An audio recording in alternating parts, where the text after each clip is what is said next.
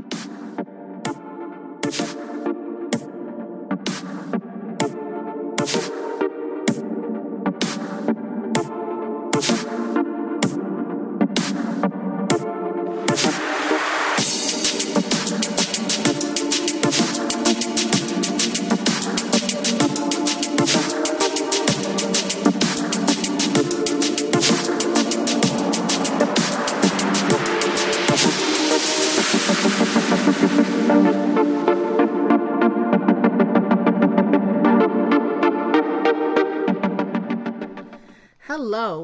to episode 177 of the Not Your Mama's Gamer podcast, a podcast where we talk about games and gaming from a feminist perspective. My name is Samantha Blackmon, and I'm an associate professor here at Purdue University in West Lafayette, Indiana, where I talk about, read about, write about, and dream about, amongst other things, video games, video games, video games. So tonight, Alisha Karabinus and I are running solo. Solo. we're running solo because we're, uh, you know, it's the beginning of the school semester, or it starts on Monday. Um, and we are just going to kick back and talk about social games, social gaming. Funny that on this episode we don't have a guest. I that is ironic, isn't it? We're going to talk about social gaming, but we're going to do it all by ourselves. Something wrong with you. Uh, well, you know, we knew that for a long time. so we're going to do our usual, though, what you're playing, what you're reading, what you're drinking. And then we're going to talk about social gaming. So, Alisha, I'm going to be polite. I'm going to be polite. When? Tonight. Oh, okay. what you playing, boo? Uh, at this precise moment in time, I am playing a mobile game called Design Home, which is not really so much a game as a way to torture yourself. Um, especially if you're the kind of dedicated person who doesn't like to spend money on buy to win, play to uh, pay to win games. So it's this interior design quote unquote game, and uh, it's very calming and soothing, but also frustrating. So it's everything I like in a game, really. Of course it is. so there's that. This is the most, I don't know, I guess, normal thing I've played in a long time. Um, Normal. Other than that, yeah. It's it's my usual stuff, and this is one of the reasons why we're talking about social gaming. Been playing Gloomhaven, been playing D and D, still Mhm. playing the Mafia World Championships that I can't talk about. Don't ask me. Um, and I'm playing another game of Mafia that's based on Game of Thrones, which will be very fun and lots of chaos and death. Just like Game of Thrones, I guess. Yes, it's the perfect theme for a Mafia game, really. So, um, social gaming. Yeah, I've been playing a lot of uh, games with other people lately too. Um, mine have been video games. I haven't played any analog games probably all summer. Oh wow, Um, you're not hip because that's what the kids are doing these days. apparently, apparently, yeah, I played. Well, I probably played a little bit at the beginning of the summer. Um, but we kind of fell out of the habit. Uh, but anyway, so I've been playing. Uh, oh, I started playing We Happy Few. Yeah, how is it? Oh my! So okay, so We Happy Few when it first came out in like game preview I know. Was a trash fire. Yes. it was like a survival game that nobody could survive. I would watch people playing it, and I had downloaded like the two hour trial, and I was like, I'm not even gonna play that because I played it. it was horrible. So think about your best Bioshock dream. Okay.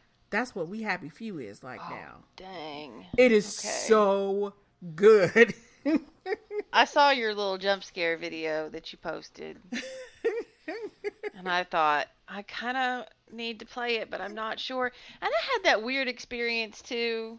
That was the the one where there was the let's fake a rape on this NPC video that got uploaded. Mm. Um, and so yeah, it the whole the whole thing was tainted for me a little bit with the game preview, but it's it makes me feel better to hear you say good things about it. Yeah, no, it's really good. I really enjoyed playing it. Um and I and I'm gonna be playing more of it. that, this is like the first time in a in a good long time that I've started like a, a an adventure slash RPG game and was like, I'm gonna finish this one. Um, yeah, so I'm really enjoying this. Mm. Yeah. Okay. It's a, it's it's a totally different game, totally different genre even. Um, and it's got it's got a it's got a real narrative. It's got a real story. Yeah, I mean they were you could definitely see how that was building in the game preview, but just everything else seemed a mess.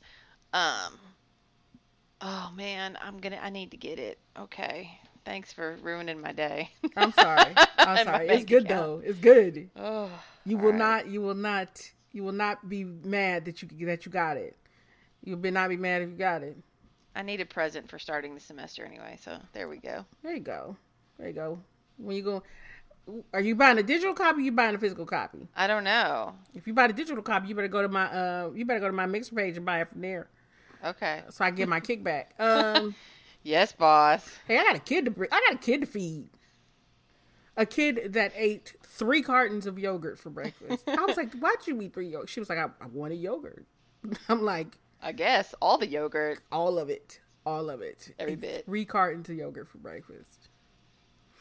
Um, now, mind you, we also have like the big cartons of yogurt. See, I buy the little ones because sometimes we want fruit yogurt yeah. or whatever. So we buy those, and then um, I'll buy a bunch of them in different flavors, and then I'll buy the big carton of Greek yogurt that's like honey flavored or plain, and we'll put honey and like granola and stuff in it. So it depends on what you're in the mood for with your right. yogurt in the morning, right? Yep. So she didn't even mess with the big carton it, she just straight went for three of the fruit flavored ones.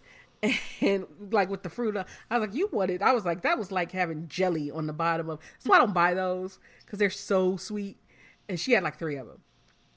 I like all of the um, black cherry, any, any any brand black cherry, but my I, I only really eat Siggi's anymore when I eat yogurt. Yeah, we buy the Greek ones, so they're not super sweet. They just no. put the stuff at the I like bottom. the super sour yogurt. Yeah. If I don't make a face when I eat it, it's not. It's not oh good. yeah. See the um the the ones that I really like are the Noosa um ones because they're super creamy. But I can't eat my uh, my body is just rejecting all dairy these days. Um, my lactose intolerance has gotten so bad. Um, but anyway, we won't talk about that. Uh, I'm sorry. We won't talk about that. Sorry for your loss. Sorry for my loss yeah, so um, so she had a bunch of yogurt for breakfast. Um, I forgot what I was talking about. I don't even know. We talking about games, but now we're talking about yogurt. So who knows? Yogurt, yeah, and lactose intolerance.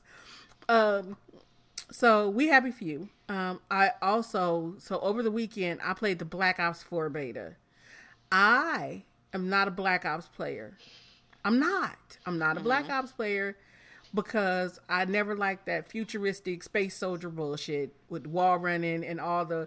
I mean, so there are certain games that I don't play for certain reasons. Mm-hmm. But this one looked really good because I was watching because the the PS4 beta was like a week before the Xbox beta, and I was watching other people play it. I'm like, this is not like Black Ops. It's like a boots on the ground, um, you know, shooter, but it didn't feel like, you know, military. It didn't feel like your typical military shooter. It mm-hmm. just felt like a tactical shooter. And I was and it was pretty and it was running well even in a beta. Um so I was like, "Oh, I got to try that." So I got in on the Black Ops 4 beta thanks to Mixer. And I got in on the Black Ops 4 beta and you know, I don't think I slept this weekend. I was playing like nonstop. I was playing like with all my friends. I was playing with people on my stream. I was playing Black Ops all the dang time, and I was like, uh, "How can I get down with this?" See, I um, don't need, I don't need anything like that in my life. Oh, it was so good though. No, I need to be able to sleep occasionally. Well, I I was just trying to get my hours in for the for the beta was over, so Yeah, I, I hope that goes away when when the game actually drops. it was so. I mean, it was good because they had like they had like different because you know I like the defend the point kind of. It's just like like Overwatch, right? Yeah. um, they have they had a ton of like the defend the point kind of modes, um, and like that had like different twists to them. Um, you would, you know, I really, be perfectly honest, I think you would like it I mean, probably. because it's right up your alley. It is right up your alley, and I played so much. I mean, one night we we I had gotten bumped while we, we were streaming. I had gotten bumped from the game, and I couldn't get back in because there were little servers. It's, it's beta, right? So. Right. You know, you expect that, right? And I couldn't get back in. I sat there and tried for like three hours over and over again to get back in. I got back in at three o'clock in the morning. And I was like, oh, I'm back in. I should probably go to bed. No, I was up till like seven o'clock in the morning playing. um, which is why my sleep schedule is so See, but this is what right I'm now. saying. As you like to remind me every time I say I'm doing anything else, I have a dissertation to write. so I don't need that shit in my life. I made I'll be like, I have to make a sandwich, Sam's all. You have a dissertation to write. we'll leave that sandwich for later. Um, I made a big old batch of uh, pumpkin spice cupcakes, um, which were spice cake cupcakes, and then I filled them and topped them with pumpkin uh, with pumpkin frosting. So whenever my kid was like, "Mom, can we play?" I was like, "Go have a cupcake," and she was like, "Okay." And I was they were bribe cupcakes. They were bribe cupcakes. Bribe cakes. Bribe cakes. The bribe cakes. Look, the bribe cakes kept me in Black Ops all weekend. I don't know why you playing. My kid ate like a dozen and a half cupcakes, but you know, I got to play Black Ops. Um, I'm the worst mother on the face of the planet. I mean, you said it. I didn't say it. Okay, so Black Ops, um, Overcooked Two, which is really good. Yes, I want that too. Overcooked 2, which is really good because it's got not only couch co-op but online co-op for up to four players. I know. And you can play couch co-op with your with your partner, spouse, hubby, whatever you have, kid, and then still be playing um, online co-op at the same time with other people. oh, Yeah. I want it. Yeah. Um, so I have played that. I had so much fun playing that. I played it with one of my mods when I was streaming it, and we played the versus mode at some at one point, and just like the way that he was playing was hilarious because he would uh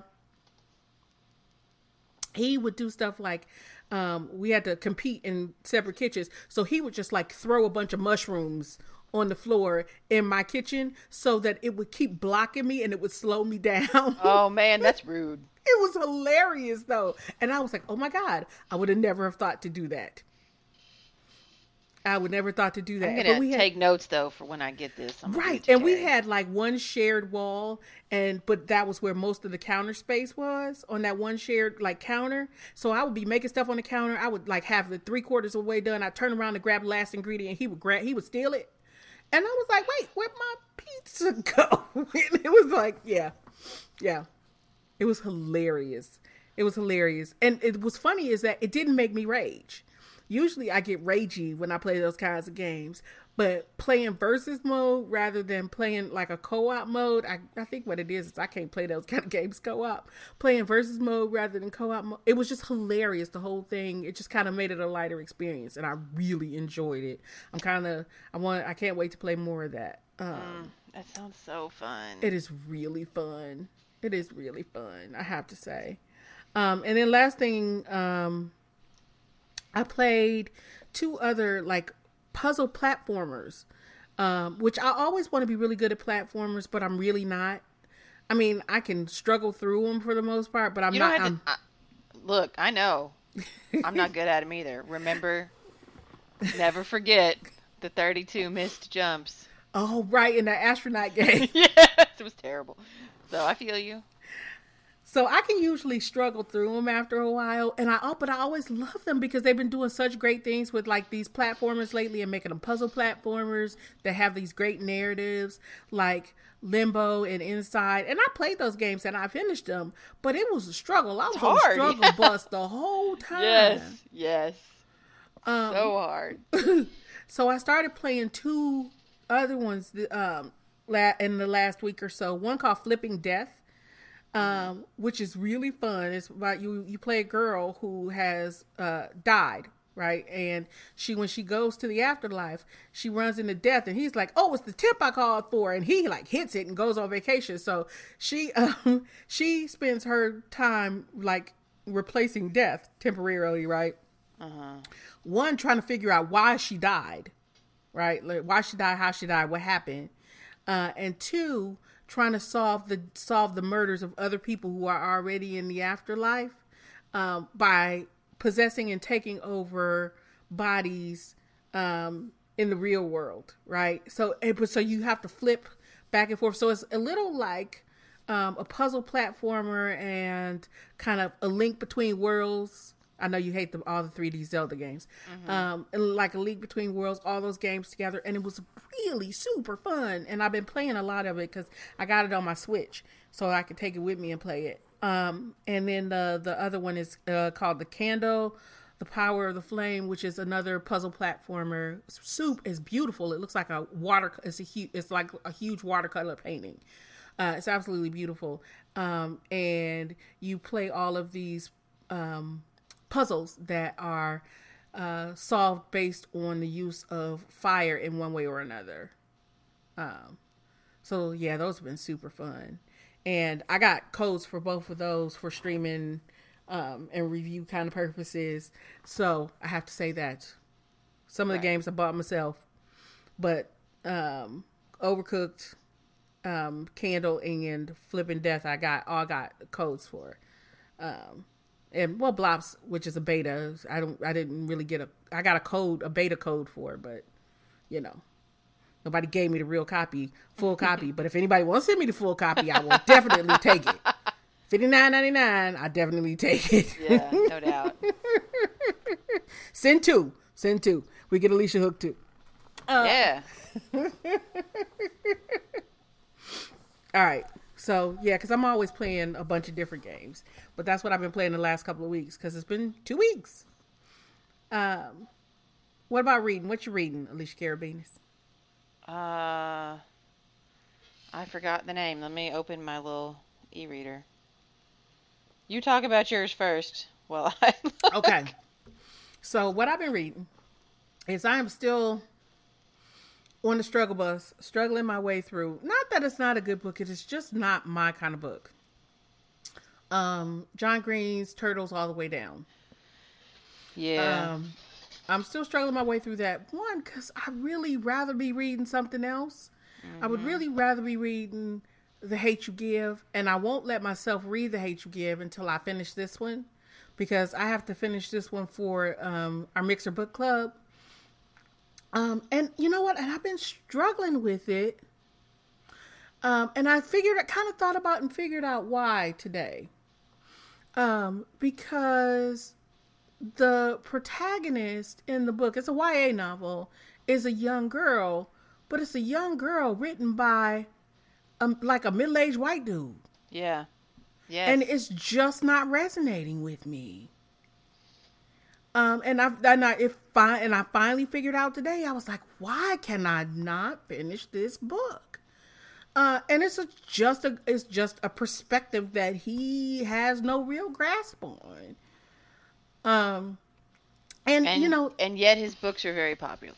and yet his books are very popular. Lots of books are very popular. I mean, they're, I mean, and people get mad when I start talking to, you know, when I call their faves formulaic hacks, right?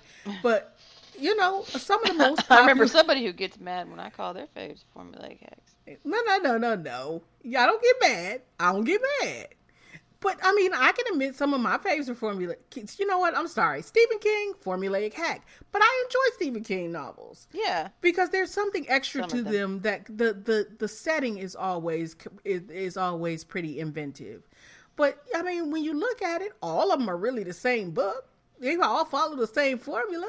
Yeah. Um, you know, John Grisham, formulaic hack.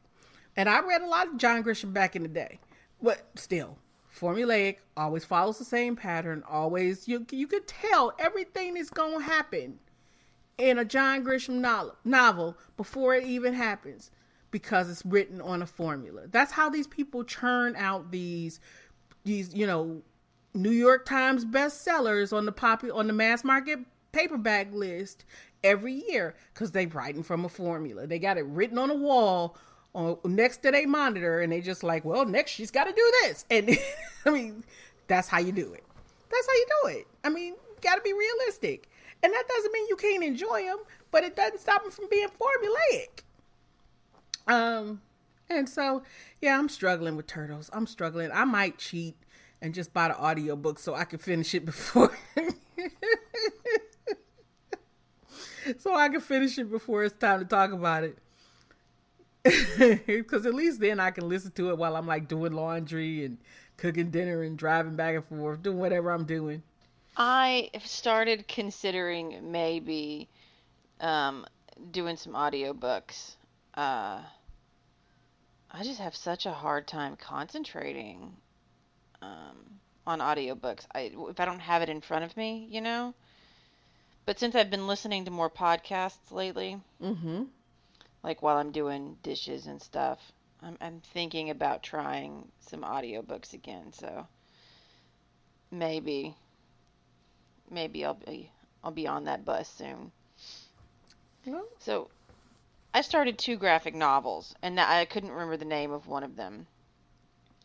Um, I started this one called Snot Girl. Uh, I've heard which of is- that. Yeah, it's a really not very appetizing name. Um, by Brian Lee O'Malley, who did Scott Pilgrim, and I'm kind of it's okay so far. But when I I downloaded it through like the uh, the library's ebook system, I also got a recommendation for one called Moonstruck, which I really like. I have I have the the trade paper. I have the trade of that. Oh, really? Yeah, Jinx gave it to uh, me and P for Christmas because uh, she Jinx um the she she is in the author not Jinx Yeah. she is in Jinx. Uh, she was at a con that they Jinx w- w- uh, was at, and Jinx got a copy of it and and gave it to us for Christmas. Oh, it's beautiful. it is. It is. Yeah, But I sorry. really like that one. No, Yeah. that one that was it. It was just that I I started the one and it was you know okay, but I was just kind of flipping through to see what was recommended based on it. And I was really excited to see that they had all these graphic novels on the the library system. So if you if y'all are out there and you have library cards, you're not looking at this stuff, you should check into it because there were all kinds of things that I didn't expect. Yeah. Um, because man, I've been avoiding graphic novels for the last few years because it gets super expensive. Yeah.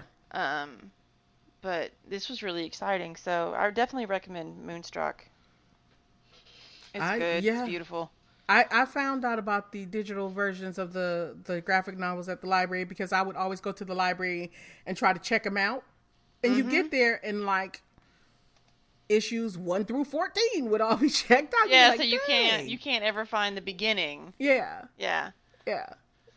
Um, and then I feel bad going in, and I would go in and check out like five at a time. I'd be like, I'll just check out these five, and then I'll bring them back in two weeks when I'm done. And then But- you renew them six times. because you because because you know you got five you got like you like oh my god it's such a daunting pile i don't even want to start that yeah so yeah the digital the digital downloads have been a save on from the library on graphic novels Yeah. and if you have um like amazon prime or their amazon uh I think it's Amazon, just regular Amazon Prime. You also, because you get it to check out books through the Prime list, they have a lot of graphic novels um, to download through their book service. I didn't know they had a good selection of those. They have, I won't say a, gr- uh, it's mostly more of the popular stuff. It, you probably won't find stuff like. oh, popular stuff. Well, I mean, like you'll find like you'll find yeah. like Miss Marvel and stuff like that, but you probably won't find. I haven't looked to see if you'd find stuff like Saga and like Snot Girl or even Moonstruck. But I know that they always have it, you know, it always pops up at the bottom. And they were like, How'd you like to read Miss Marvel? The trades, here the trades that we have, right? This kind of stuff. Well, I'll check into that because Jack's been reading a lot of comics. And Yeah, I'm see? super afraid that he's about to, to start asking me, like, Mom, can we go to the comic store and start a file? I'd be like, Mom needs a second job if we're going to do that. Because I remember buying comics back in the day. Yep. And you think, oh, I'll get just, you know, these few. And then that monthly bill hits. Mm-hmm. so I'm not ready, but I'll look into that. Yeah. And I don't know, does Jack like Lumberjanes? Um, I don't. I think he would, but I don't have it. So if that's through there, Lumberjanes is at the is at the library. I know. Um, but Lumberjanes just came out with a kids regular novel series. Oh, cool. Um, and that's been a because my kid hates reading. Um, she'll read she'll read graphic novels all day long. She will read graphic novels all day long. Um, but she's still kind of uh, intimidated by too many words on a page with regular novels. But when she saw that there were Lumberjanes novels, she didn't even think about it. She just grabbed them. We were at the bookstore and she was like, "Look," and I was like. You want to read that? And she was like, "Yeah." and then she went back in the kids section and she disappeared for like an hour. oh wow. Okay. And I was like, "Oh, bring them all here. I'm gonna pay for these." I was like, "Bring me everything they got back there." Yeah, I've I mean, he'll he'll read novels, but he's still slow. You know, because I mean, it's it is it's a lot of words. Um, and, and they're little. They're, they're still little, and and this child, ever since he learned to ride his bicycle, you know, he's always had trouble being still. yes. Um, now if he's sitting still for too long he's climbing the wall so i was thinking about starting him on ebooks but he since he's been reading so many like you know like the diary of a wimpy kid books and stuff where they have that kind of graphic heavy style. He'll he'll read a lot of those too. I was thinking that that more graphic novels. Um, his dad took him to a couple comic stores in seattle this summer too. So he's been he's been doing really well. But anything i can find that makes him want to read instead of have to read ah. I'm I'm into. Yeah. because you'll you learn from every book. I remember being a kid and, and you know taking standardized tests and words and stuff that I had learned from like crappy paperbacks, but Oh, not in school. You know, like I had a good vocabulary and everything just because I would read whatever was around. So Mhm. I don't care what he reads as long as he will read. Right. Me either. Yeah, You know, I've always been that same way. So, like, you want to read the cereal box? I don't give a damn. Read the cereal yeah, go box. for it. just read um and like and like i like i like i like bleh, i'll have a conversation with my kid and she'll start using words that i'm like where you know where'd you where'd you hear that word? Right? I'm like it's a it's a word. She's using it right. She's using it in context. And i'm like not, not you know not dropping malapropisms all over her mama and driving her crazy because that's something that really gets to me. But uh, I'm like, would you? She was like, oh, I just I read it in a Lumberjanes book, or I read it in the blah blah blah book, and I'm like, well, clearly you're understanding what you're reading, um, and there are words in those books that I didn't imagine would actually be in those books, but uh, I'm down with it. yeah, I don't care what you read as long as you read, as long as you read. but yeah, But we have ranged far afield of what we're supposed to be talking about. that was what you read. We were still doing. What you... Damn it, Alisha. Damn I'm it. sorry. What you drinking, ma? Uh, you're gonna be disappointed. I'm just drinking water. This is the worst podcast. I know. This is the worst podcast. I know, but I'm drinking it out of my State of Decay water bottle. I hate you. So I'm I'm touching it right now. Um, it's so Well, I'm just saying. Hold on, hold so cool. Undead. We ain't got no. We ain't got no gear from State of Decay two yet, y'all. Yeah. Where our stuff? Well, I did get my fake diploma though. I See, did get so my fake diploma. You can play all the Black Ops now because you you done. I'm doing a postdoc in State of Decay. Oh, okay. got you. one of my friends, one of my good friends, just went and played the first one, and he was so excited. He was like tweet, he was like live tweeting. He would pause and like, and he was tweeting stories, and then he's like messaging me constantly. It was so cute, and he was so into it. And I was like, I told you for like a year that you should play play, this this. Yeah. And now you have a whole second one to play. Um, so Oh, yeah. hooray! I'm still evangelizing for that. There you shit. go. So There yeah, send go. us some more gear because we're out here selling you shit. I know. I got like state of the I got state of decay buttons on my on my stream. I'm for real. And- But they they're like, well, why don't you play State of Decay with us no more? I'm like, look, I'll tell y'all. I tell y'all why I stopped playing State of Decay with y'all. I'm like, I done told y'all. I stopped playing with y'all because y'all get in there and y'all start playing. I ain't down for playing. I done put too many hours in. You go in there, you see a juggy, and you run and you leave me to die after you engage that motherfucker. No, see, there's like two people I play online with. Everybody No. else, I'm just like, mm Right. Right. I'm like, I love y'all, but I can't play State of the game with y'all.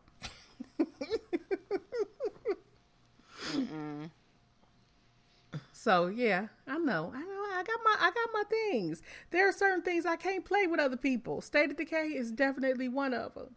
See, Stardew Valley, because you know, I got almost 400 hours in I know, Stardew Valley. Samantha.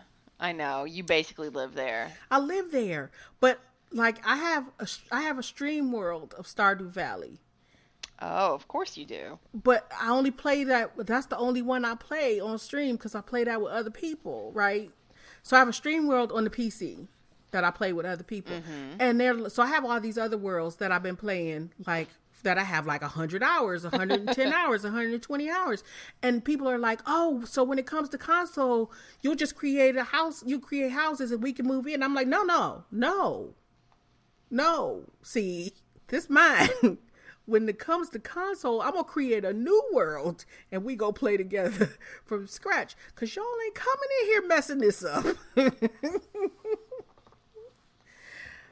I cannot I I am very territorial when it comes to my game saves. What? no way. I am very territorial when it comes to my game saves. Look, if I don't put 100, 120, 150 hours in something, I don't want other folk running around digging up my farm, digging up my crops, messing up my relationships with people. Worst of all, worst of all, spending all my money because you work from a shared pot of money. Remember how we were going to talk about social gaming? This is social This is gaming. social gaming. But is how I don't up, play well with up. others. What are you drinking? And why aren't you drinking more of it? because you're real cranky. What am I drinking? I'm not drinking alcohol. That's why I'm cranky. I'm uh but I do have some I do have some pre-mixed margarita mix right here. Um I'm gonna drink that next. Pre-mixed margarita mix. okay, let me tell you. No. I, I need was- you to take a moment to feel shamed and judged. Okay, so I'm gonna tell you what I do with the pre-mixed margarita generally. I buy the Jose Cuervo margarita in the bottle, the classic. And then what I do is I bring it home and I float a half a shot of tequila and a half a shot of triple sec on top. Okay. Then it's a totally different drink. Sure. Um, and I don't even know how or why I started doing that. But anyway, I think because I ended up buying a bottle and it was like, this is like lime Kool Aid. Ain't no alcohol in this. So I started mixing other stuff in it.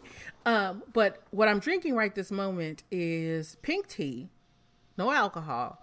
For those who don't know, it is uh, Tazo iced passion tea with um that's sweetened with lemon. So I just tell people it's with lemonade because I make I squeeze I use lemon juice and water and sugar and then I melt that so it's, it basically makes lemonade and then I mix that with the passion tea.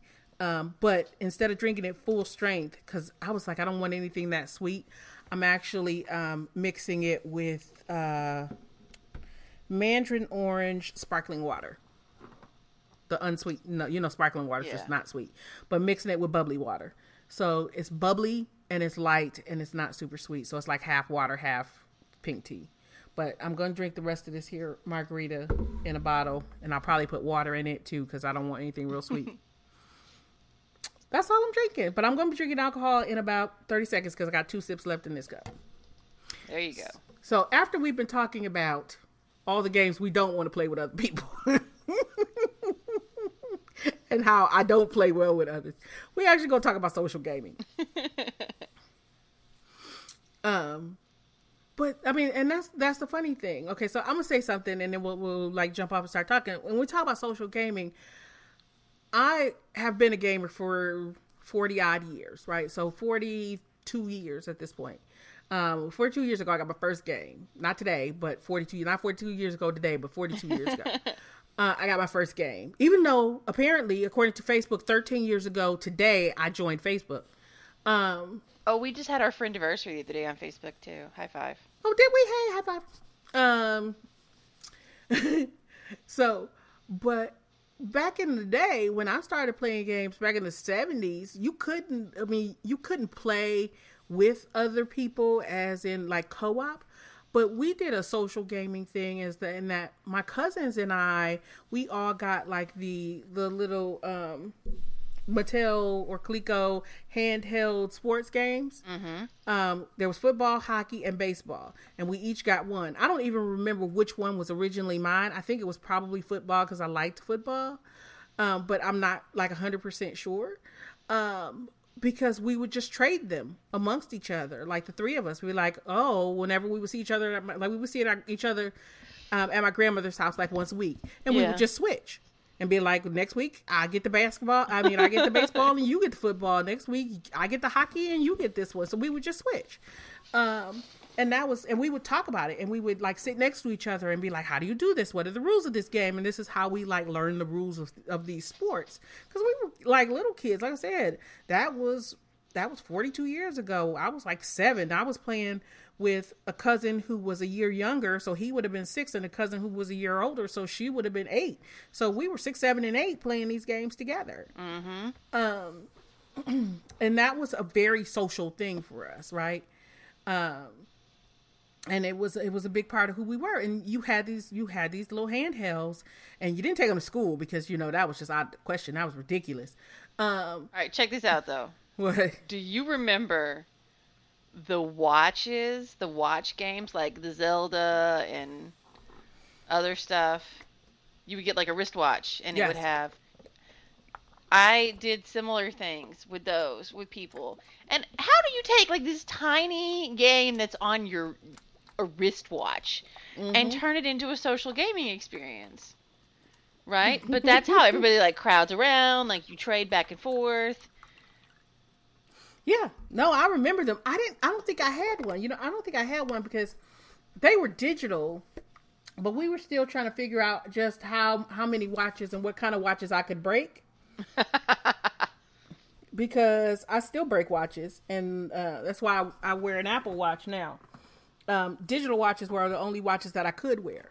Um, but you know, my mother used to think I was just a horrible kid who didn't pay attention to her stuff and that I was breaking like all the Mickey Mouse watches and stuff she would buy me. But really, my body was just making them stop. So I think my mother, 42, 40 some years later, I think my mother uh, owes me an apology. Uh, yeah, because you should have had a Zelda watch. They were cool. see, now I'm gonna have to go look on eBay and see if I can find one. I, there, I was just looking. They're around. I wonder if they, if you can really get one that still works. I feel like I missed out on my childhood. Uh, but I would have been older. I would have been older because I'm older than you. Yes, I was pretty. I was pretty young. Like, probably too young to have been trusted with an expensive at the time game watch. Yeah. Yeah, but probably. They were fun and that's probably why I keep want, wanting like real games on my Apple Watch, and I get salty when I can't have them. Um. So yeah, I mean that was like my first foray into into social gaming. But then that was also, like I said, that was the seventies, and that was when consoles were still ridiculously expensive. Yeah. So you didn't have multiple consoles in your house.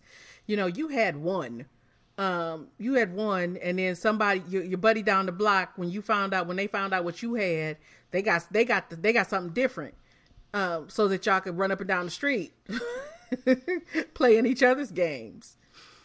Um, you know, there was no such thing as as you know being kind of platform agnostic and having all the platforms. Yeah, you just had what you had, and you were grateful. Right, right. I just yeah. sent you a link. Ooh, you just horrible. I know. Horrible. You know I ain't got no money. I know. How much is it? Um, so you know it's summertime. I ain't got no money. Why are you just making me spend my money? Eighty dollars. Oh, but I can get it by Monday. I like how that went straight from I don't have any money to but I can get it by Monday.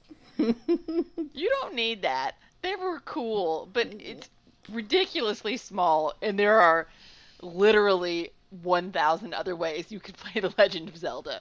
Though it might make a nice study for class. This one though, the sound doesn't work on this one though. Oh, it says it has sound. I thought it says no sound. It says has sound. Pardon us for live eBay. we're We're live eBaying. Live eBaying. Only on Not Your Mama's Gaming You have to include the picture of this in the show notes for the for the very youngs who've never heard of such a thing as a Zelda watch. Okay, I will. I'll include it in the show notes. I was But like anyways. six. Them shits were awesome. Oh my god. So, but at the same time, like I said, um, you know, you had what you had, right? And there was a lot more. Um, there was a lot more, you know, of the fact that, like I said, you you didn't have multiple systems. It's like if you had an Xbox, then your friend had a PlayStation, and your friend on the other side of the street had a Switch, and y'all ran back and forth across the street to play different things. If you wanted to play Super Mario Odyssey, you went over across the street. If you wanted to play Halo, then everybody came to your house. If you wanted to play, I don't know, Final Fantasy whatever. Well, Final Fantasy is like cross platform now anyway. But if you wanted to play Final Fantasy, you went down the street to play. Um, because that was just that was the way it worked. And y'all, you know, you there was there was very little multiplayer couch co-op stuff. There was some, Yeah. but more mostly it was just, you know, y'all passed the controller around. And you helped each other, right? Somebody had a guide, you know, that maybe they had gotten a guide from somewhere or they had gotten somebody's notes from calling into those 1-800 numbers that charged you per minute. you know, if you got kids now, be glad that those are gone. Oh God. Because I remember sneaking and doing that on the sneak when my mama wasn't looking. I remember getting in trouble a few times. I remember, I was going to say it, I remember getting in trouble for it. The phone bill would come, you hide for like seven hours. Because you know, I'm grounded forever. but I had to find out how to get out of that dungeon. uh huh. Uh huh. There were all kinds of terrible traps for kids to run up, like awful bills. Though now, if they if they get into your Amazon account, um, it can get even worse. So I guess maybe we should be. It, they, some things don't change. Kids are terrible. I double dog dare mine. She no, I mean better. I've I've written about this a lot, right? Like inventing co-op experiences where there are none. Yeah. um, because it's it's one of the things that we do a lot, and and I think my guess is that it's the gap right between where there used to be a lot of couch co-op and now we're starting to see a little bit of resurgence of that that space in between is what has started to inspire i think part of the board game revolution um, the the higher interest in things like D and D, because it, it we got to a point where you could only play with your friends if they were at their own houses or they brought all their stuff over to your house and killed your internet connection. Yeah. But we we want to play sometimes in person with people. This is true. I mean, you want to play with people, but then at the same time, when you get to be a certain age, right? Um, When you become a gamer of a certain age. when you become a gamer of a certain age, but no, when you get when you get to be a certain age, you're busy Yeah. and you want to play these games, but you really don't have the time to. I mean, like I think about like all the board games I want to play with adults now. And honestly, unless I hold board game night at my house, I'm not going to play board games. Not with other adults. Unless it's at my house, I'm really it's not going to Yeah. happen. Um, I'm a single parent, so that means I have to find childcare, or find somebody who is willing to um, allow children into their board game night. And most other folks who don't have kids don't include children in their board game nights. Yeah. Right. Um, and then when I start thinking about it, I'm like, oh, I really want to go play board games. You know, there's a D&D game every week at whoever's house, or there's a board game night every week at whoever's house. And I know that's going to be four hours, right, of gameplay and say half an hour, hour, you know, half an hour to get there, half an hour to get home. And I'm like, do I really want to, do I really want to pay a babysitter 50, 60 bucks a week so I can go play board games? Yeah, I mean it's a real concern, and this is why we when we play D and D, we play using Discord and Roll Twenty, um, and we play online. Yeah, and we do it, you know, one specific night per week, and um, we just take three breaks throughout that evening. Like Jack is in charge of pickle on that night, and like they have a certain schedule that they follow and certain things that they do. Um, but then we we have scheduled breaks where we um, check on them and make sure everything's okay. I mean, they're just like in the next room, right? So it's not like we're being horrible, neglectful parents, right? Um, and it's not like Pickle doesn't come in and stand by Terry and talk to him the whole time while he's trying to DM. So it's pretty hilarious to hear her little squeaky voice on the headphones. Um, but you know, that's the only way we can make it happen, right? Uh, it works out really well, and our our our people are really understanding and cool about it and it's funny when she comes in and, and talks about like i need you to help me because i poop myself or whatever like random pickle stuff happens. But when it comes to things like gloomhaven you know terry doesn't get to play because i go. Yeah. And i'm Yeah. like peace out. Now i'm gonna leave you home alone while i go have fun with my friends. I mean i don't feel bad about it because it's great but um it's hard Yeah, I mean, I totally understand. I mean, and and that, but I think that that's why we see more stuff like, um, like a lot of the board games either finding their way to mobile, or finding their way to Steam, or even some of them now being like ported over to consoles because then you can just pop on a headset and be like, Yeah. well, we're gonna play Carcassonne or we're gonna play. Um, whatever on Xbox or like tabletop simulator. tabletop simulator so cool little little bit of learning curve on setup but um and there's that the fact that there's so many games that people have created these elaborate setups for in tabletop simulator is really awesome I mean, yeah, I mean, absolutely. I mean, you need to when you start thinking about not not only people who like have kids and don't want to, you know, spend sixty bucks a sixty bucks a night plus buying pizza for the babysitter and the kid that night, right? So, I mean, literally, when I when I'm talking about going out to do that kind of thing, it's a hundred bucks for a sitter once you cover everything. Um, and you know, I always feel guilty because I live way out in the boonies. So I like, yeah, I'm gonna pay you, uh, you know, gas money too to get all the way out here because it's gonna take you half an hour to get out here each way. Uh, you know, and you don't have to cook or whatever because you know maybe sometimes I'll throw like something really good in the crock pot that people like, or um, be like, yeah, there's a big old thing of crock pot mac and cheese, um, because everybody likes crock pot mac and cheese except you. And I understand. i'm glad you qualified that because i was about to be like not me I know, and I understand. Or I order pizza, or I order Chinese, or I order whatever, Yeah. so that they, you know, have food um, as well.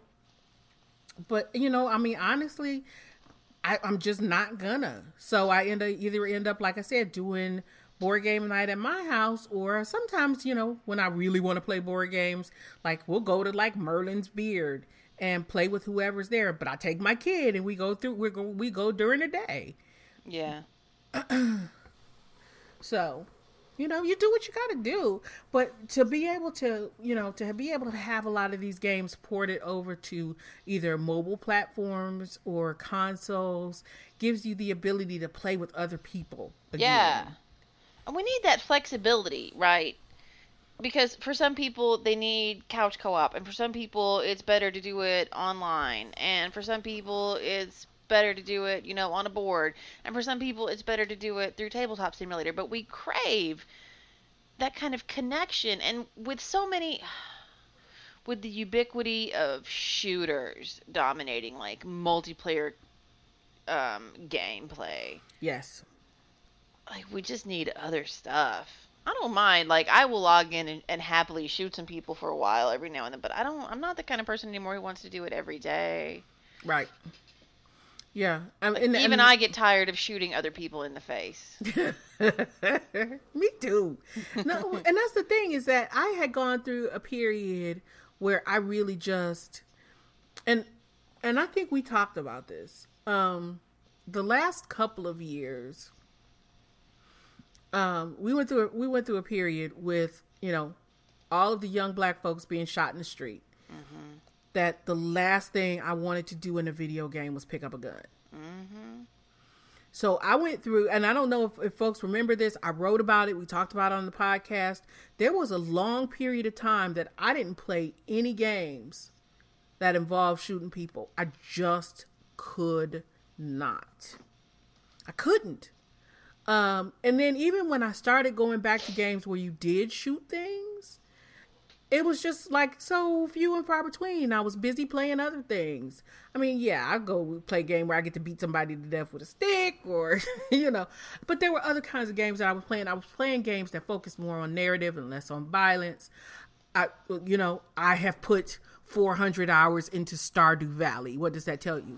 um, and I have been playing Minecraft like crazy. I mean, I have been playing games that are built more on construction rather than destruction. These, yeah, yeah. right? Um and so like shooters i mean I, I ended up buying the last call of duty game because i got you know friends in the mixer community was like oh my god would you just come play call of duty with us? And i waited and i waited and waited and i finally like a month or two after it was out probably longer than that i bought it and i would play with them just like the multiplayer never the narrative. I can't play the single player um, because I myself, I have, uh, if to call it anything else would be a lie. I got a bit of PTSD. I cannot play stories that revolve simply around killing. Um, Yeah. They affect me in a way that I don't even want to talk about. Um, but I can, as long as, as long as it doesn't ask me to immerse myself in that narrative, I'm usually okay. Because people are like, "Well, how the hell you play Blops?" There's no story. There's no story. There's no campaign mode in Black Ops. You know, you walk in, it's defend the point, right? You are, you know, setting traps, you're doing things. It's not asking me to immerse myself, it's asking me to think strategically and defend a point. That is much different than asking me to think about, you know, how these things work in the world, right? It's probably a big part of the reason i mean to go back to the the show that we had a couple of weeks ago well it's a month ago now almost right? To think about detroit become human right? To say i want you to think about what this kind of violence means when we put it in contemporary society but it's a contemporary society that's trying to wipe you off the face of the fucking planet. Yeah. it becomes difficult. It becomes real difficult. Um and you know, and I know that there's a lot of folks out there and they're like, but the game is so fun. Well, you know what? The game is fun for you, but it's not fun for me. Right. And I need folks to understand that just because I'm saying the game is not fun for me, I'm not saying don't play it. But I'm what I'm saying is I mean, you need to think about what other people feel when they play this game too. Yeah. Um how we get started talking about this? We supposed to be talking about social We are. But you know, we can't stay on a topic. That's why we have to have guests. Then we control ourselves. Mm, but oh, because we were we were talking about social gaming, we were talking about shooters. Oh well, Uh, here let me let me segue us. Okay. I'm just gonna take this conversation by the horns. One thing that I have noticed um, since starting Gloomhaven and D and D, because I hadn't done this kind of campaign-based team gaming in a while, Mhm. is that it can be really difficult to navigate different playstyles, Mm-hmm. even when everybody likes each other. Like in both of my groups, um, there's one person who's just a little bit more rules oriented than the others. Everybody else is like pretty loose, like whatever. And then there's that one person, like not quite a rules lawyer, but just a little more nitpicky. And um, there's like almost every session, there's some discussion where we have to stop and be like, all right, how do we handle this moment? And then you have to start negotiating. Mm-hmm. Right, what's acceptable for everybody? How can we get through this without making anybody mad or feel like they're, you know, not being heard or that their game style isn't um, being disrespected and this happens in the mafia games too and i've noticed it especially in the world championships where you've got people coming from 170 different communities Jeez. where they play totally different kinds of mafia. 170 different kinds of mafia yeah. Yeah. You know some where they, they do like really long evidence based cases and some where they just kind of fuck around you know? Um and navigating those different expectations requires a lot of communication and patience yeah. And once everybody starts drinking and stuff, you know, then who knows what's going to happen. Not that, that everybody does, but if if your group does. um, yeah, yeah, and and I know I'm a bit of a control freak. I don't. What? I am. I'm a bit of a control freak, and I'm like, no, no. I mean, but see, I recognize that. I recognize that about myself right? Which is why, for example, I'm not bringing folk into my established, well established Stardew Valley farms. Right. Right. It's why I recognize, even though I really enjoy playing State of Decay 2 with people, I'm not bringing people into my communities. I'm, I'm not, bringing... trying. Look, I have a carefully curated group of survivors. You get them killed, and be mad. Right. Exactly. They I've I have culled the weak. I have taken folk out and yeah, we know with a toothpick and three and three percent three percent health to watch him die. And be like, well, we came back. He died. Uh, I'm not using meds on him no more. Uh, I, I, but I will go into other people's communities and play. I will. I will go into other people's communities and play if I trust them enough. See, because some people, you know, I'll be, some people will be like, well, you know, I really need help with this, and it's really a hard part. And I'm like, oh, well, I really don't want to take my good characters, but I will take this one character, you know, who's a really solid character because, you know, and take my good weapons. And then as soon as you get there and they get scared and they run, I'm like, wait, wait, wait. But you just left me here to die. And I already told you I was hesitant about bringing about bringing my survivor over here and then you just gonna leave me to die mm-hmm. in the mm-hmm. street. Um, so I pretty much stopped playing with other people in their communities as well. But see, I recognize that that element of necessary control for myself, and I know I know what I can and can't do. Like playing playing Minecraft.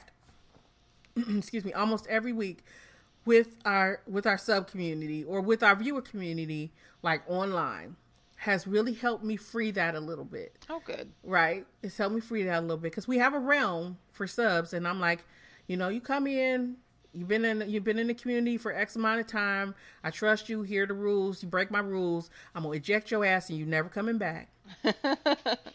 Everybody knows that. They know I'm play. So build what you want, do what you wish. I mean, and there are always I go over and I go into a space. I'll be like, oh, this person built a house like three blocks too close to my house. if they were three blocks further away, I wouldn't have this feeling of wanting to, to wanting to, wanting to like plant TNT all around their house right now. But you know what? This is a community. This is not just my space. And and I've learned to let that go. I've learned to let that go. My child, on the other hand, need to learn to let that go. She left a note for somebody today. They had like staked a claim near her beach house. They were like future site of so and so's house. She took their sign down and was like, "You too close to my house." That she put a she put a sign up that said you too close to my house. She took their sign down and put a sign up that said you too close to my house. So now we just got to teach her to let go. I like that she left a sign though. That's great.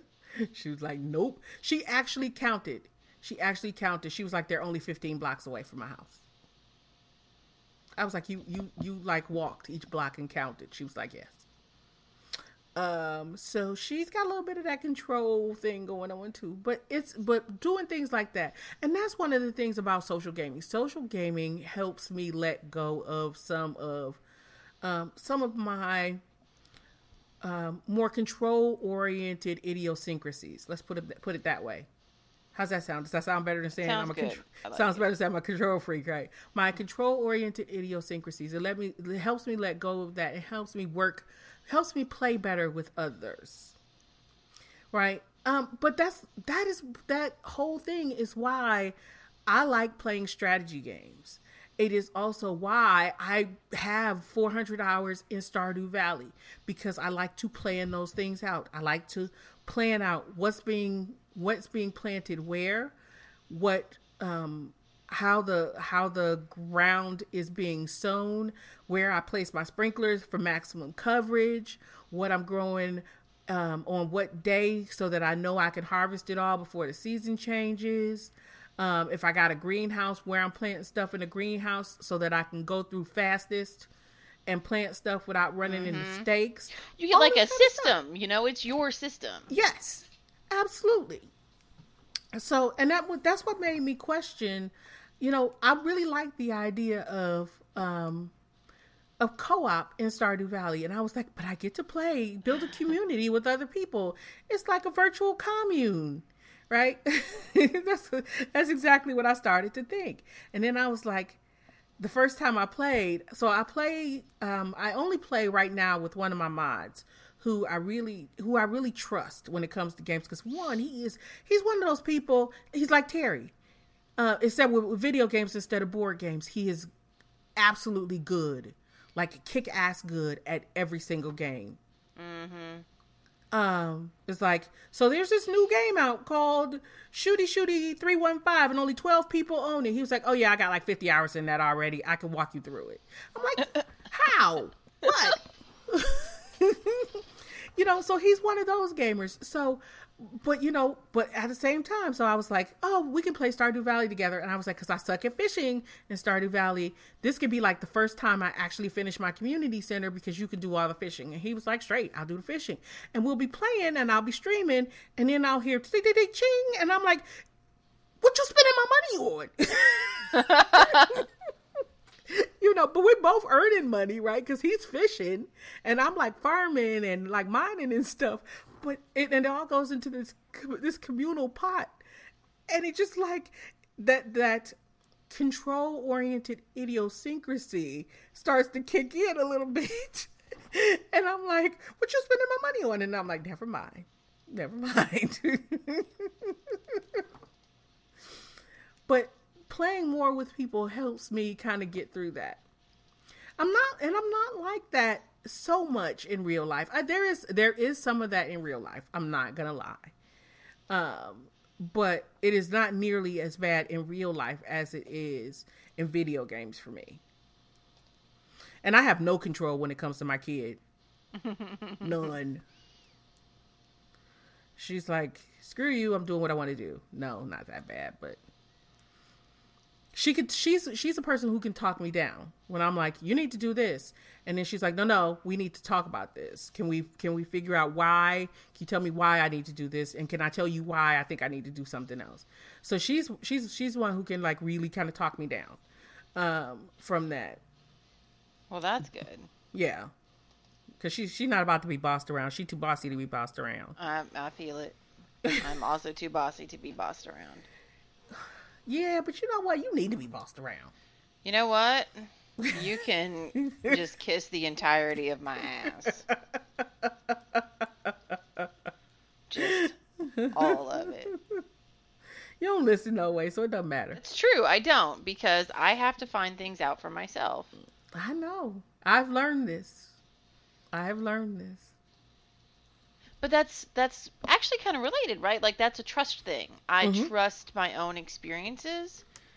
Um because sometimes my experiences have been unique.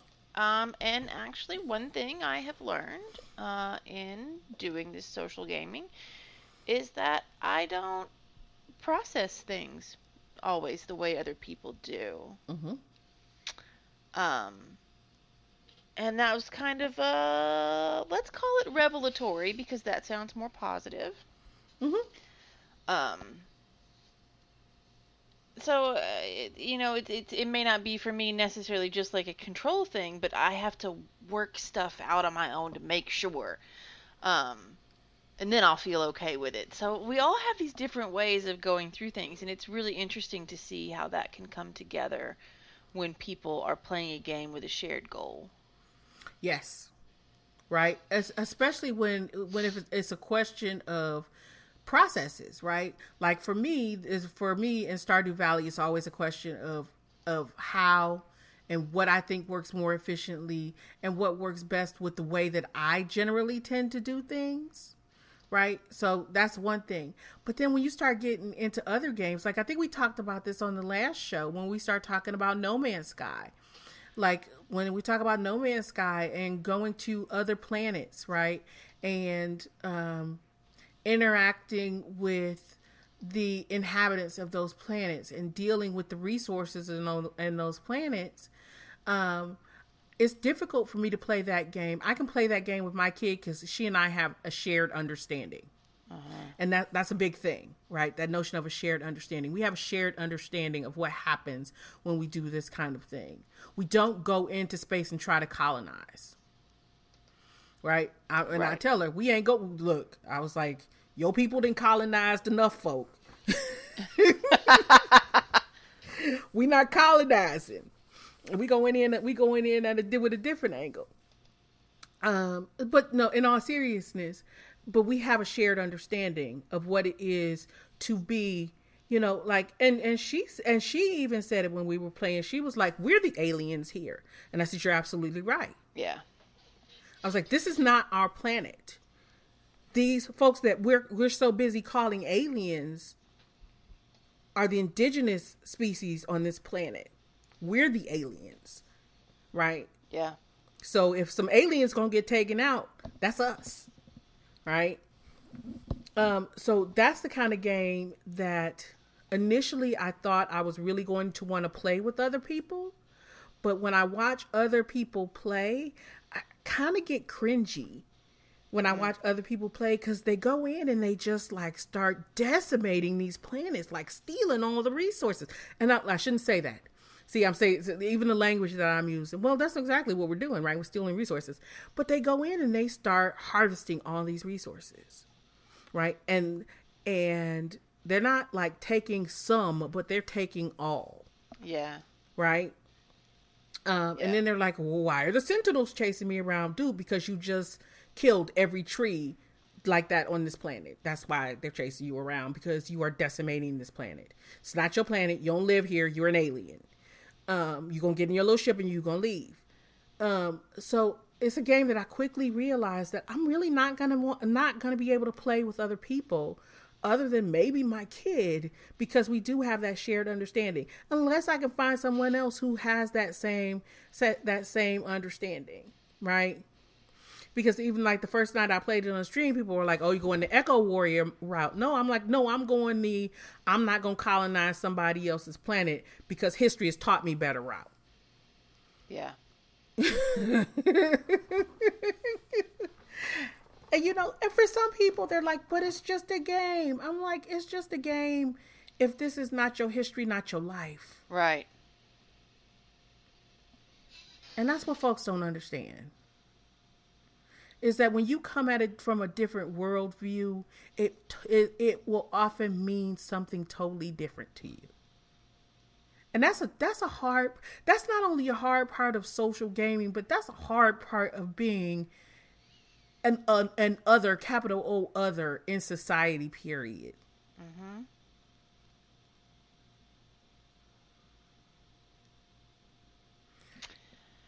Isn't it nice that we can never discuss anything without it?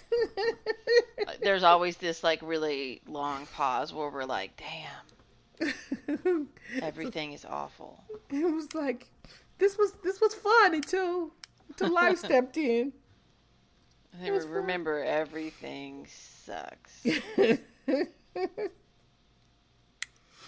yeah, I know. I know, but you know, it's it's it's good because in some ways, in some ways, like yes, it makes it difficult to to do that kind of social gaming, but then at the same time, it gives us an opportunity to have conversations in a more safe Yeah, space, it does. right? It gives us a chance to talk about like real world volatile issues in a way that feel less volatile. Yeah, it doesn't necessarily impact people in the same way, right? So you Yeah. can you can have uh, it's still not objective because what is, but it feels less dire. Yeah. Yeah, absolutely. I know. SJW till I die. Hmm I mean, literally, my D and D character is a social justice warrior.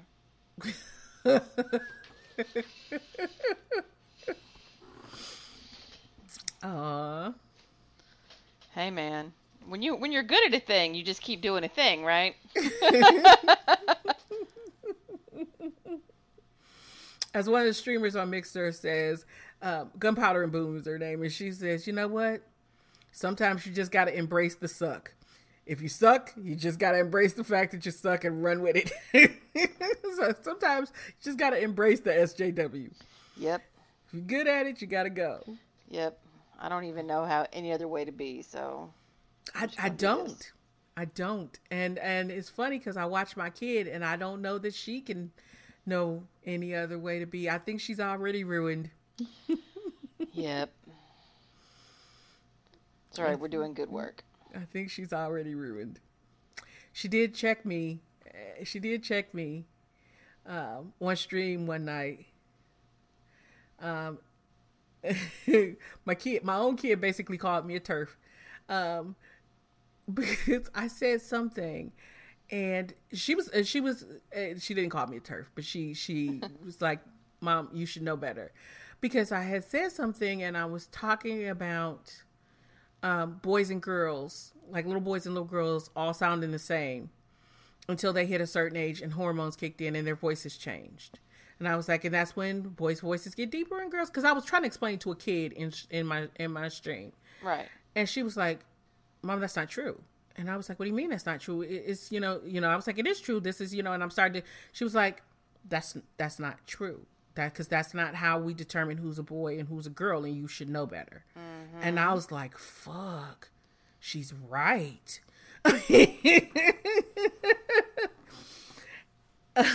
and there were like adults in my stream who were applauding her, and they was like, "She," they were like, "You you taught her well."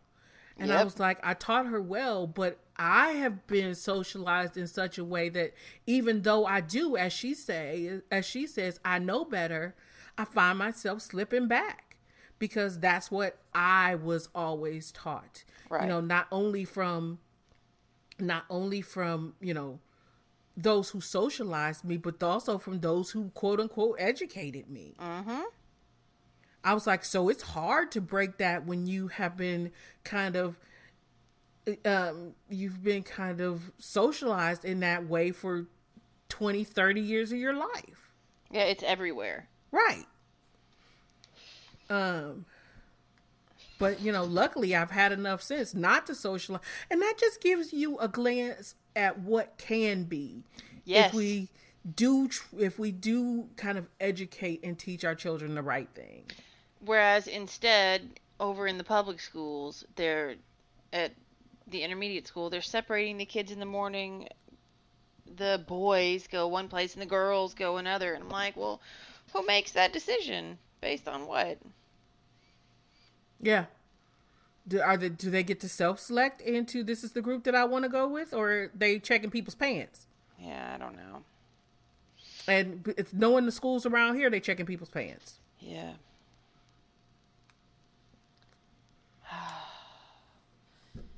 It's so hard sometimes to to break out of the way things are structured and when you try to push back against it, people are just like, "Well, that's just the way we've done it for years." Well, maybe we need to stop and think about those kinds of policies Yeah. maybe we maybe this is the moment where we say, you know, we don't have to do that anymore. Why don't we just split kids up by last name? There First letter, last name. A I'm through count L, off, M count off in twos like we do in Yeah. class. One, two, one, two, one, two. One's over here, two's over here. All kinds of things. See, I always, I also do that because oftentimes you'll get groups of gr- groups of people who identify as female and people who identify as male who who self segregate, hmm but so that we get different points of view. Um, and, and, you know, and they, they self segregate based on other things too, but so that we get some diversity and points of view, I like to get people to mix up a little bit. Yeah, it's nice. It's it's people need to be ne- need to consider Mm-hmm. what's around them, and we don't always do that automatically.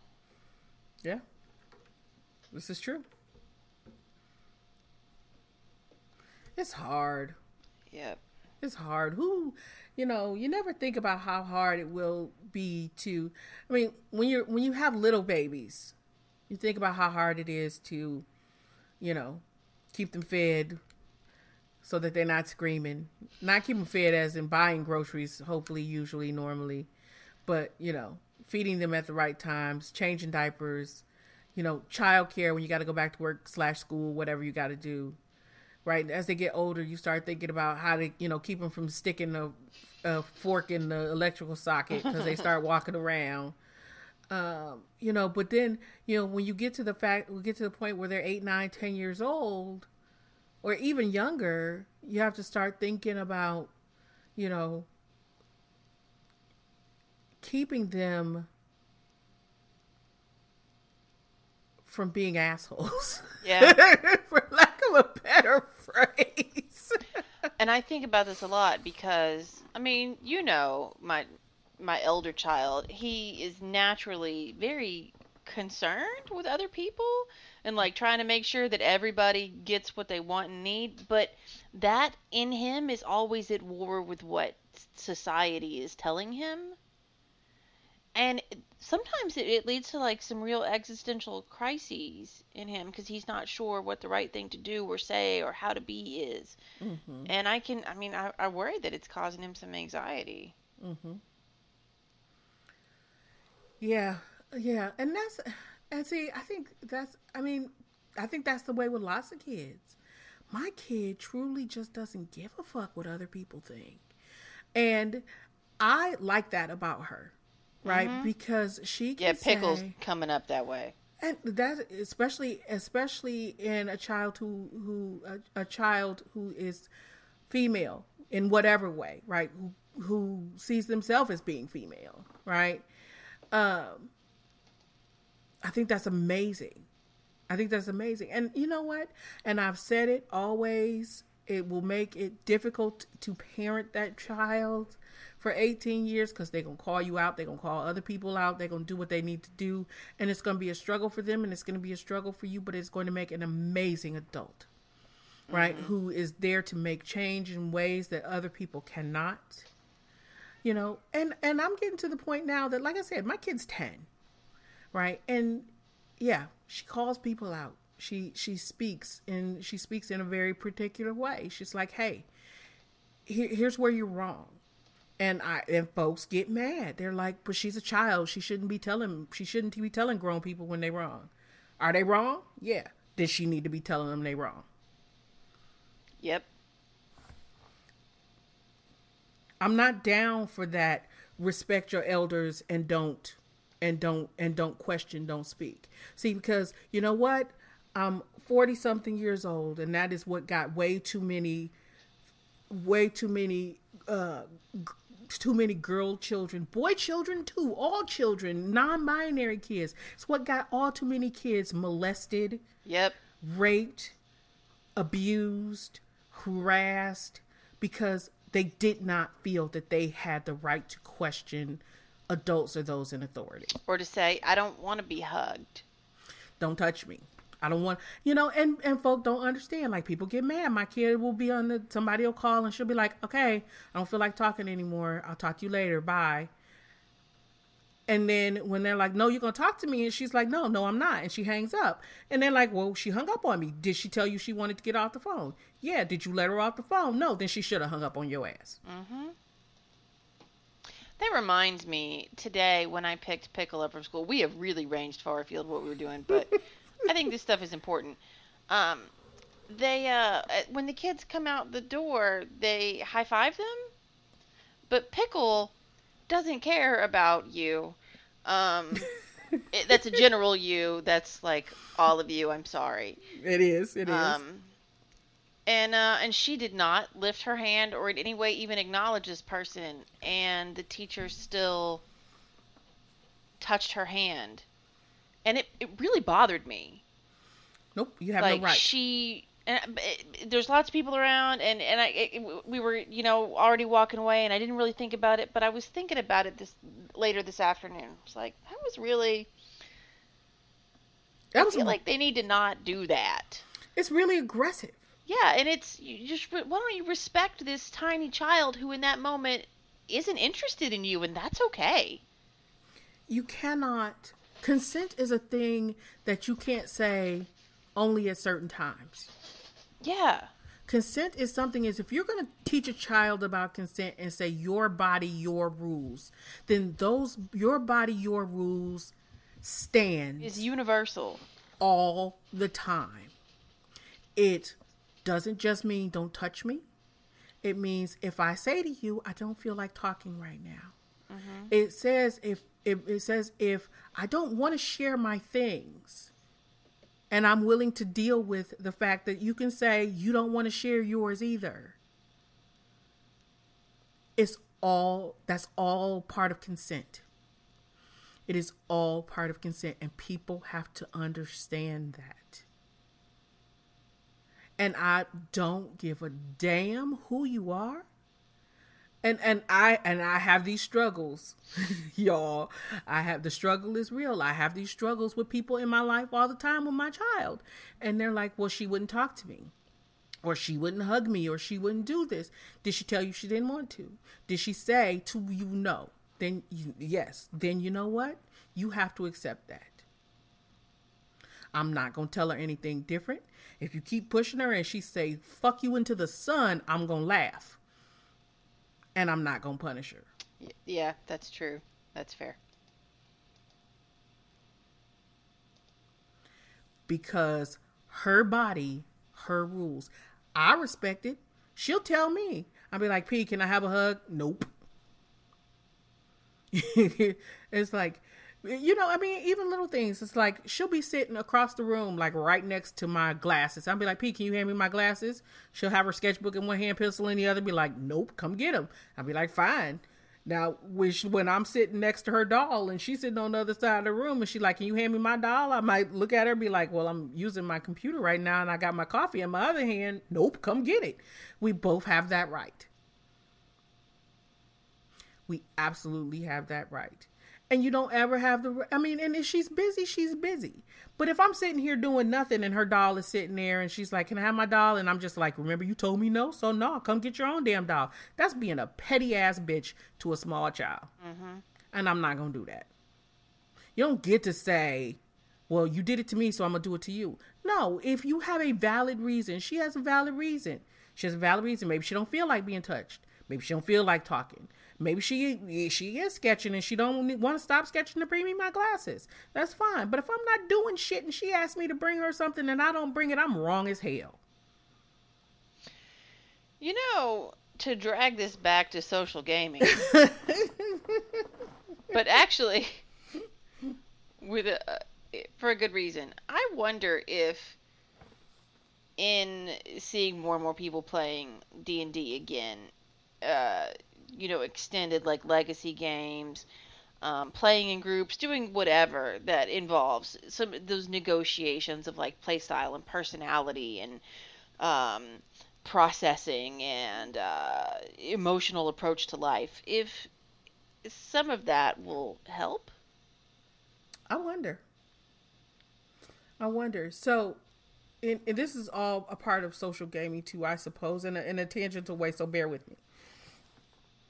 This semester, P and I are building um, a wall-sized American Girl dollhouse. Mm-hmm. I know. um, and we're building it from scratch. We're making, you know, we're making beds. We're we're fabricating things. Um, we have some doll furniture that we're going to use, but most of the stuff we're fabricating. Like for the beds, we, we went out, we bought foam at the craft store. We're making sheets um, for every bed, and she's making them all based on the character attributes of each of the dolls. Right? So she's picking out fabric, she's picking out textures based on um, their personalities, based on their age, based on all these different things. Um, and in order to make it easier for herself, she started to write a book of there's no other way to describe it than D&D character sheets for each of her dolls. yeah.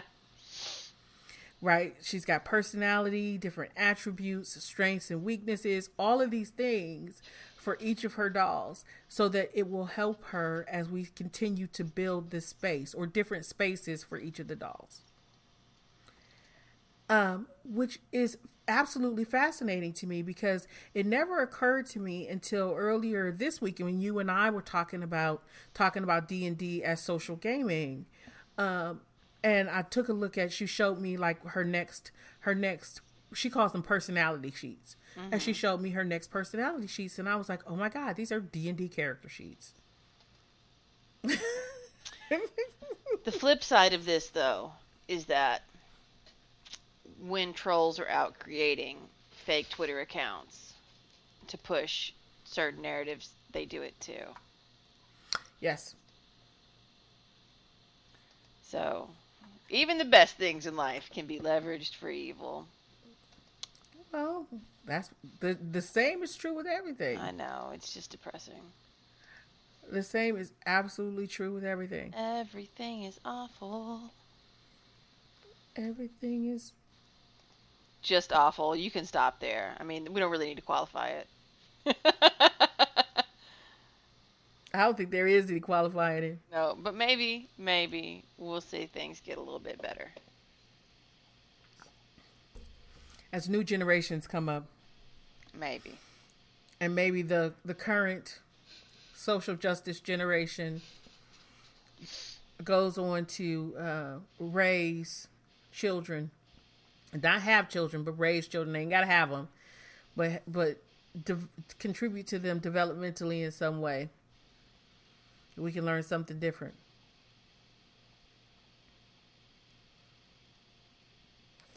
Anywho,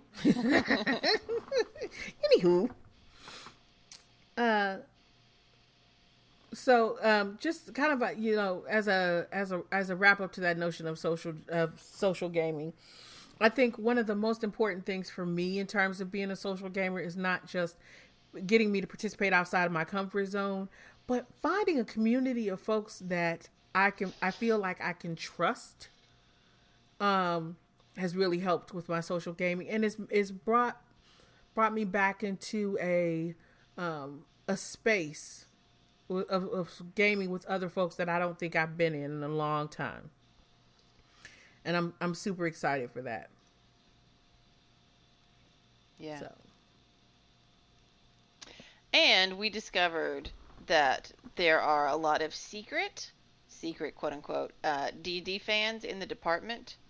So we're trying to organize a one shot like Avengers Assemble Rumble oh game oh night.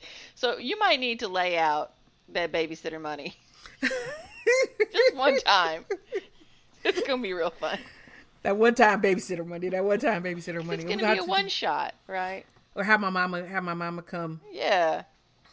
Do it while my mom is in town. Yeah, we're gonna have like thirty Oops. people in a free for all melee. Oh my god. It's gonna be it's gonna be some. Oh, speaking of which, my mom will be here next week, week after, because she's coming for PAX.